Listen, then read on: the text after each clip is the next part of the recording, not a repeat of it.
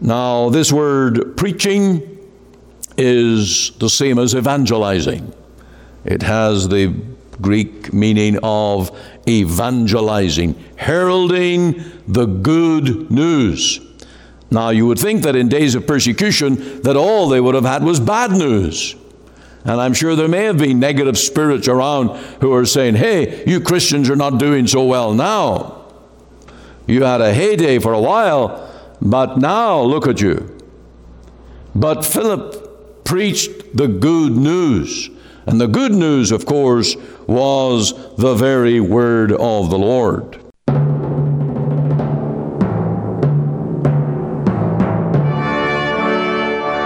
Welcome to Let the Bible Speak. This is Pastor Ian Goligher. I count it a privilege again to bring the message of God's Word. And today we're doing two particular things. One is the main message on Philip steps to become an evangelist and how it involved persecution, trial of his faith, and it it, it, it ought never to be easy to be a witness for the Lord Jesus. We're going against the current. We are swimming upriver. We are facing the opposition of darkness as we preach the name of the Lord Jesus. And when we think it's going to be easy, uh, then of course we lose sight of our need of the Lord. Now, in Mark chapter 1 today, we're going to have another moment with Mark and his gospel. We're going to see how the Lord had compassion upon a leper, one who was in desperate need and said, If thou wilt, thou canst make me clean. There, seems to be a hint there that maybe the Lord would not wish to. Well, he found the Lord to be ready and willing. And you will too if you put your trust in the Savior. So stay tuned now as we let the Bible speak. Then the next S that I have, and I have four S's as uh, uh, my headings tonight. The first is be a servant, the second is be steadfast. In verses 3 and 4 of chapter 8, um, we see the havoc uh, that has come upon the church. And I choose that word right here from verse 3. As for Saul, he made havoc of the church. These were tumultuous days, difficult days, horrendous times, fear, tears, disappointment, upheaval, uh, scattering, uh, fleeing, all of this. And yet, Stephen remained steadfast. Almost out of the same breath, uh, the writer here would be Luke, and actually says, then Philip went down. Now it reads like just a, a very smooth transition. But I'm sure for Philip there had been the question should we give up? Should we just lie low?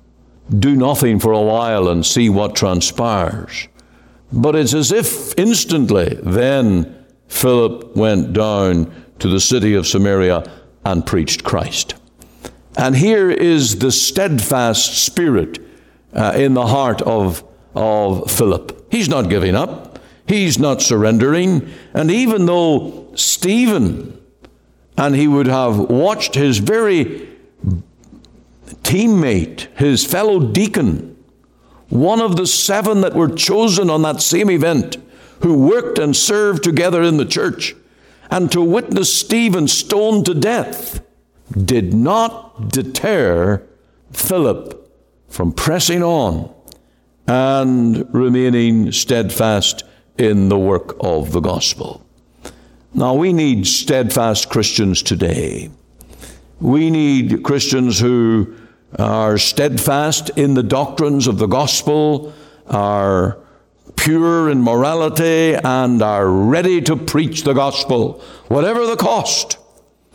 And this is the therefore uh, that is needed in our hearts and in our mission to serve the Lord. Now, I know that many Christians can get discouraged, and there can be very hard times in the Lord's church. I think one of the subtle forms of the devil's persecution is apathy, when you are ignored, not wanted, when nobody cares. That's hard. But we must not give up. We must be ready to press on and to take a cue from, from Philip and be steadfast. So I thank you for coming tonight. I thank you for being here in this church. I think most come to every meeting. And we can only pray that God will work in the hearts of his people and make each one as Philip steadfast in the face of very difficult times.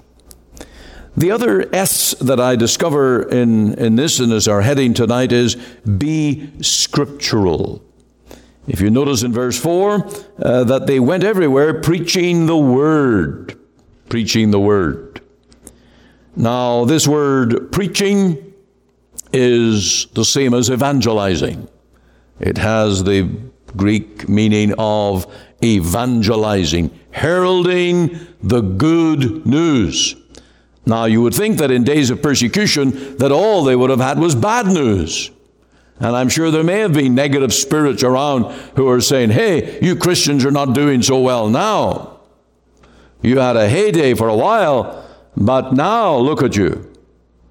But Philip preached the good news. And the good news, of course, was the very word of the Lord.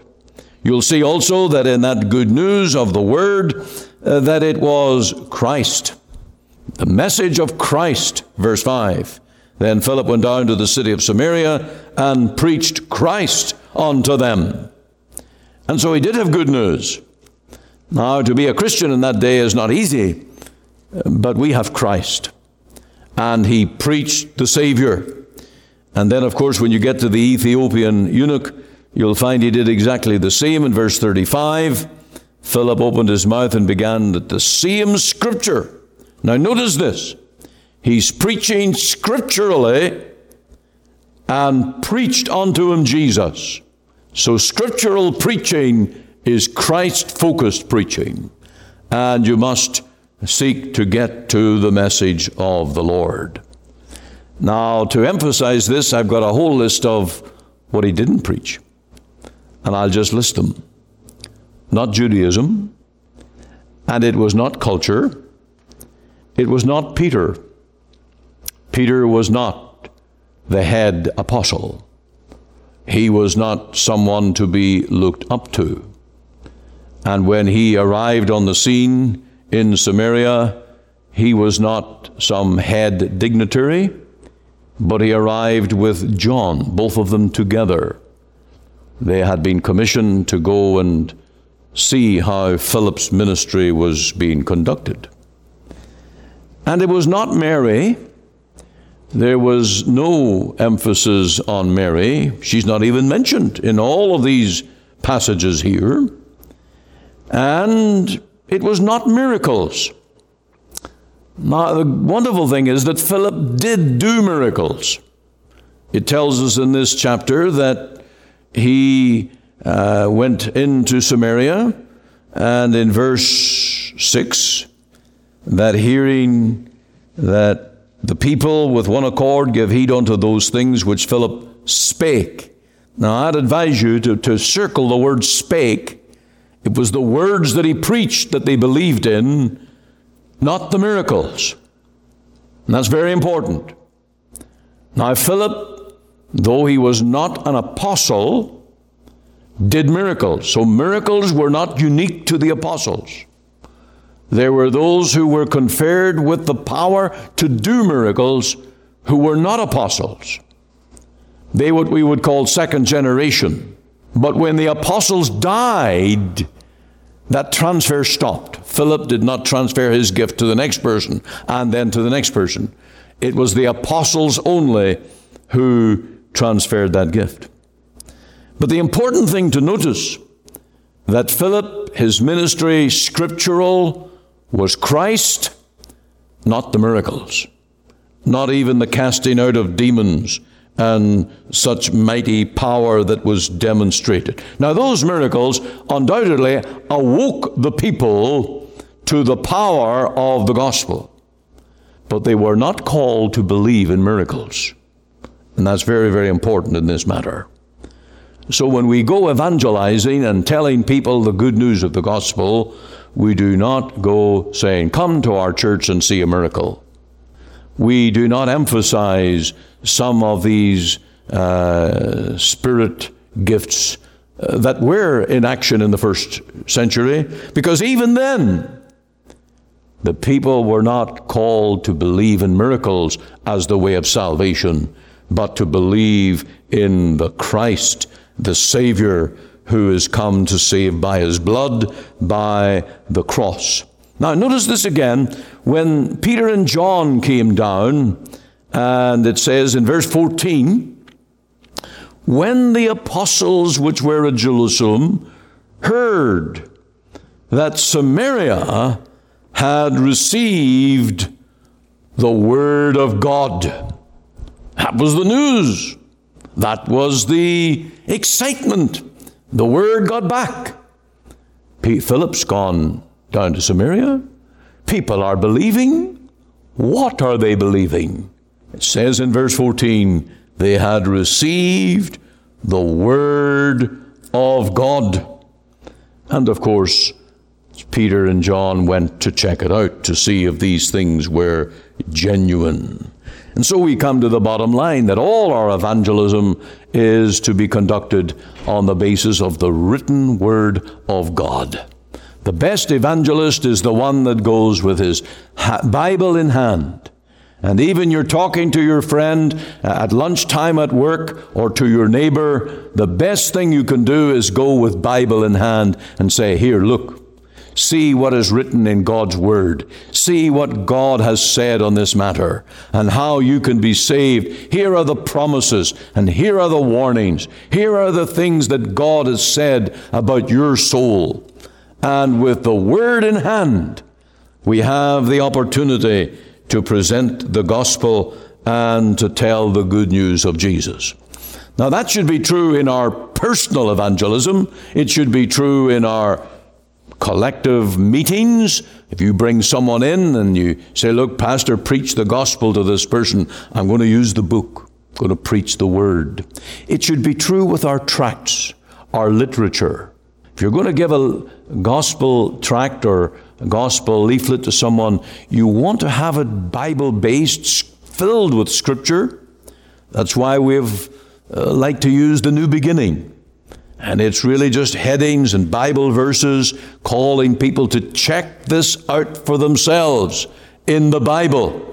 And quite often the text is written out uh, because people are lazy. They don't get their Bible, they don't turn it up. And so it's right there that they might check out the Bible for themselves.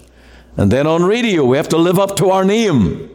Let the Bible speak.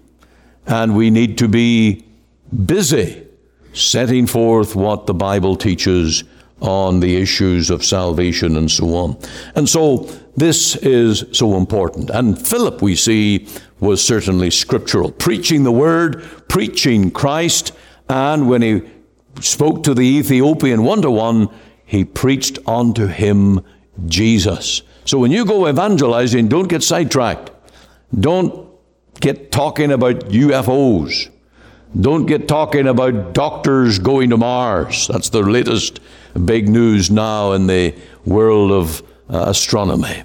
And don't get carried away with uh, some ridiculous date setting and all of these things. Uh, questions that come up is as Islam going to be the Antichrist or the Pope? You know, don't get distracted to those things. Keep to the, the salvation issue of the cross, the person and work of Christ, and how he can save sinners. We see that from the life of Philip. Now come to number four, the word sensitive, and how Philip, uh, to be in the right place at the right time, to be used of the Lord, it had to be very sensitive to the Lord's speaking to his own heart. Now, as again, the surprising thing is that he left a very busy harvest field to go to speak to one man.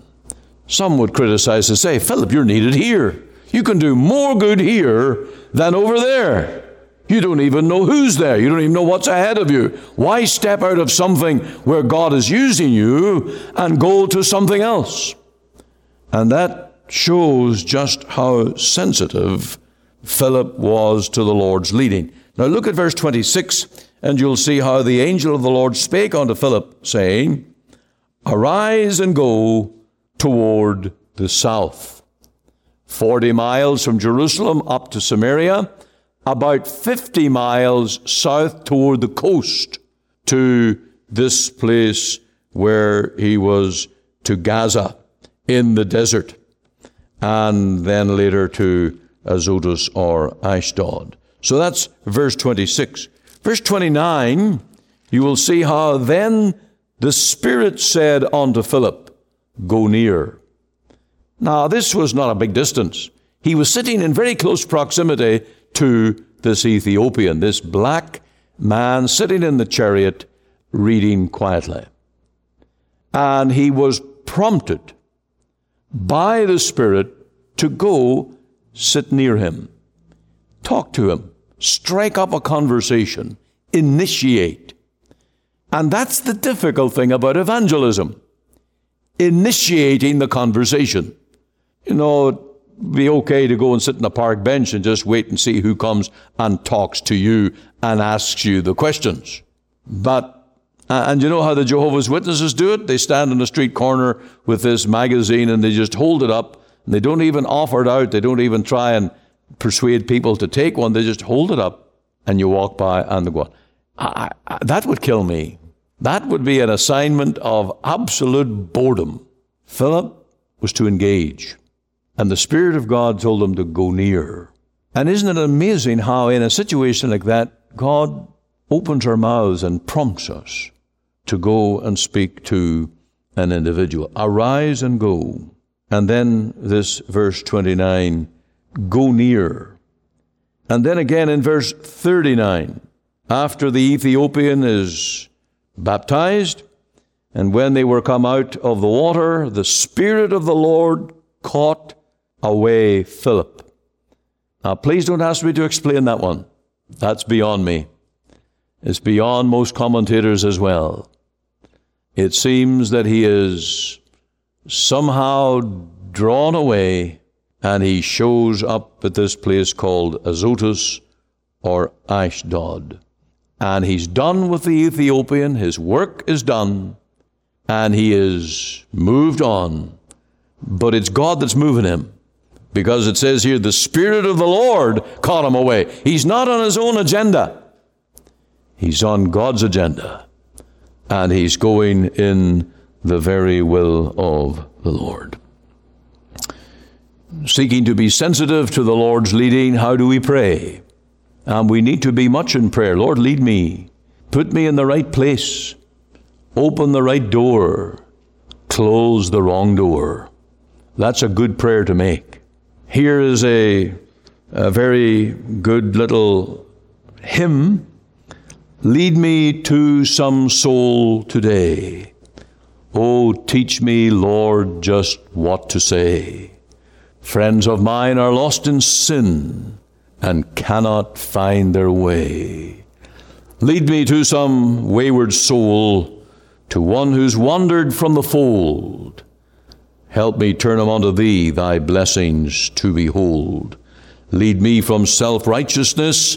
May Christ always be seen in me. How can I do anything less than lead more souls to thee? Open hearts of those I love to hear and heed the gospel call. May they start to heaven above, and may they never fall. Few there are who seem to care, and few there are who pray melt my heart and fill my life. Give me one soul today.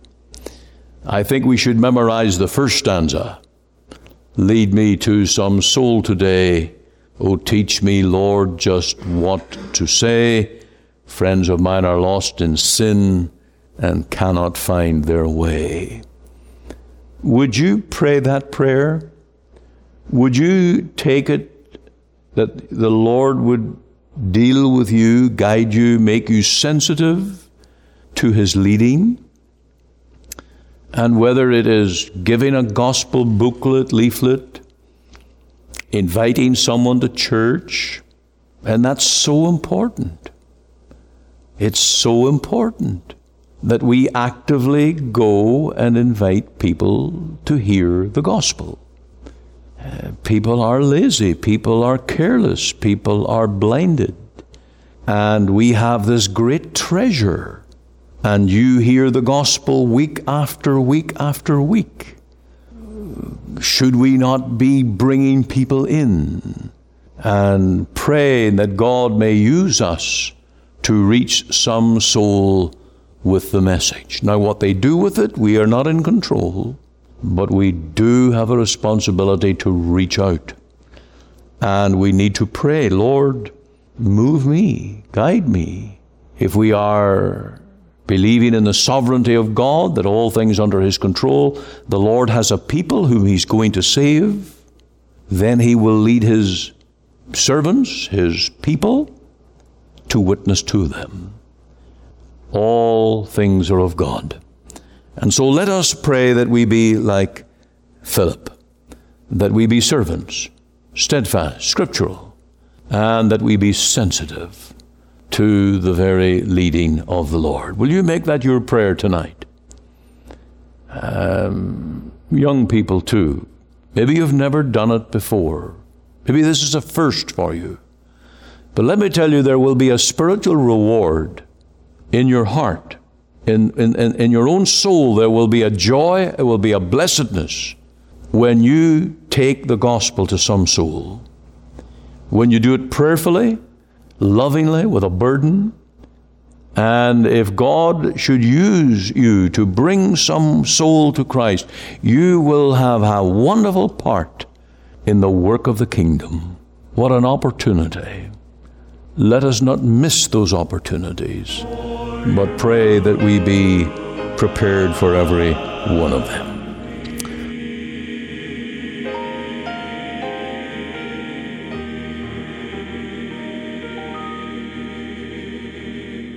Welcome to another moment in Mark's Gospel.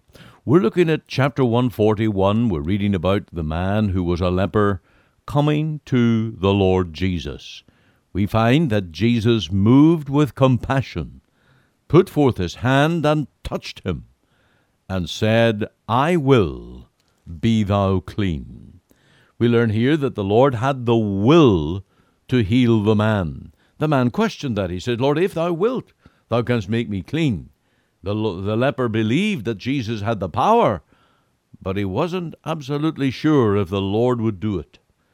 But the Lord did, and he was willing to heal this leper. The answer was in a heartbeat. Not a hint of hesitation was found here, and out of his perfect human nature, Jesus met many poor spectacles of suffering infirmity. He was the perfect man. He was whole, complete, and with no defect in his nature. He came into the world to deal with human ills. We are filled with infirmities, but Jesus is perfect. There is a difference between infirmities that are sinful and infirmities that are the result of sin. If you were to read Octavius Winslow, the Puritan, he calls these infirmities constitutional. Then there are the physical infirmities. They are not sinful, but the result of being born into a sinful world. Paul gloried in them, for in them he proved the Lord's grace when he said, My grace is sufficient for thee. And so we do not hide our infirmities. We're called to confess them and pray for grace to overcome them and withstand our own weaknesses we find in our own hearts and lives. We must not let them become a problem, but seek grace to overcome them. And so the Christian is the realist. We realize our shortcomings and our inabilities, and we go to the Lord with these and say, Help, Lord, we need your power. Now, the Lord has the power to heal. Note that the Lord's compassion moved him. He cannot be at rest when called on to help. That's his nature. he commanded him to be clean. The Lord works by the word of his power. And then he touched him. That was a demonstration of identity. To be identified with a leper, well, to the Jew that was unthinkable. But the Lord Jesus is ready to be identified even with the most infected and the most sinful. He will heal us, and He will let the world know that He did it. Now the Lord had the authority to declare the leper clean. And in verse 44, we find that he was to go to the priest for a testimony. Well, when the Lord heals, you will soon have a testimony that you're made whole.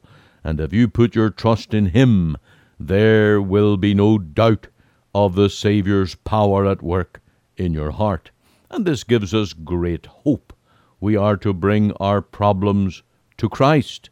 Faith in Christ is always honored. And we are coming to the Lord and expressing our compassion. In His name, His nature, in the whole history of the Lord's dealings with His people, uh, even with lepers. And so the sinner too can come and expect the healing, saving power of the Lord. We come to pray on the terms of the merciful Savior who has already saved us, and He has had compassion on us, and He will do it again. As you go to the Lord in prayer and wait on Him, He will keep on dealing with you on the terms of compassion, because Jesus cannot change. He cannot help himself, but be compassionate when there is earnest seeking for his help. May the Lord minister to your heart, bless you today, and give you the real enjoyment of the sympathy of our Lord Jesus. What a friend we have in Jesus all our sins and griefs to bear. What a privilege to carry everything to God in prayer. You are listening to Let the Bible Speak, the radio broadcast of the Free Presbyterian Church in Canada. This is Pastor Ian Goligher. If you missed part of today's program or would like to hear it again, you can find it archived by program date on our website. Just go to www.ltbs.ca, CA for Canada. There you can read my blog, find my Bible study notes, audio and video sermons, as well as helpful articles. Or you can go to our podcast on iTunes. We're on the air Sundays at 9:30 a.m. for our full church broadcast and Monday to Friday, 5 a.m. and 5 p.m. on this station to bring you the gospel from our Free Presbyterian Church here in Cloverdale. We also invite you to our church services on Sundays 10:30 and 6 p.m. Through our website you can listen and view to our online services at 10:30 and 6 p.m. Make it your Sunday worship.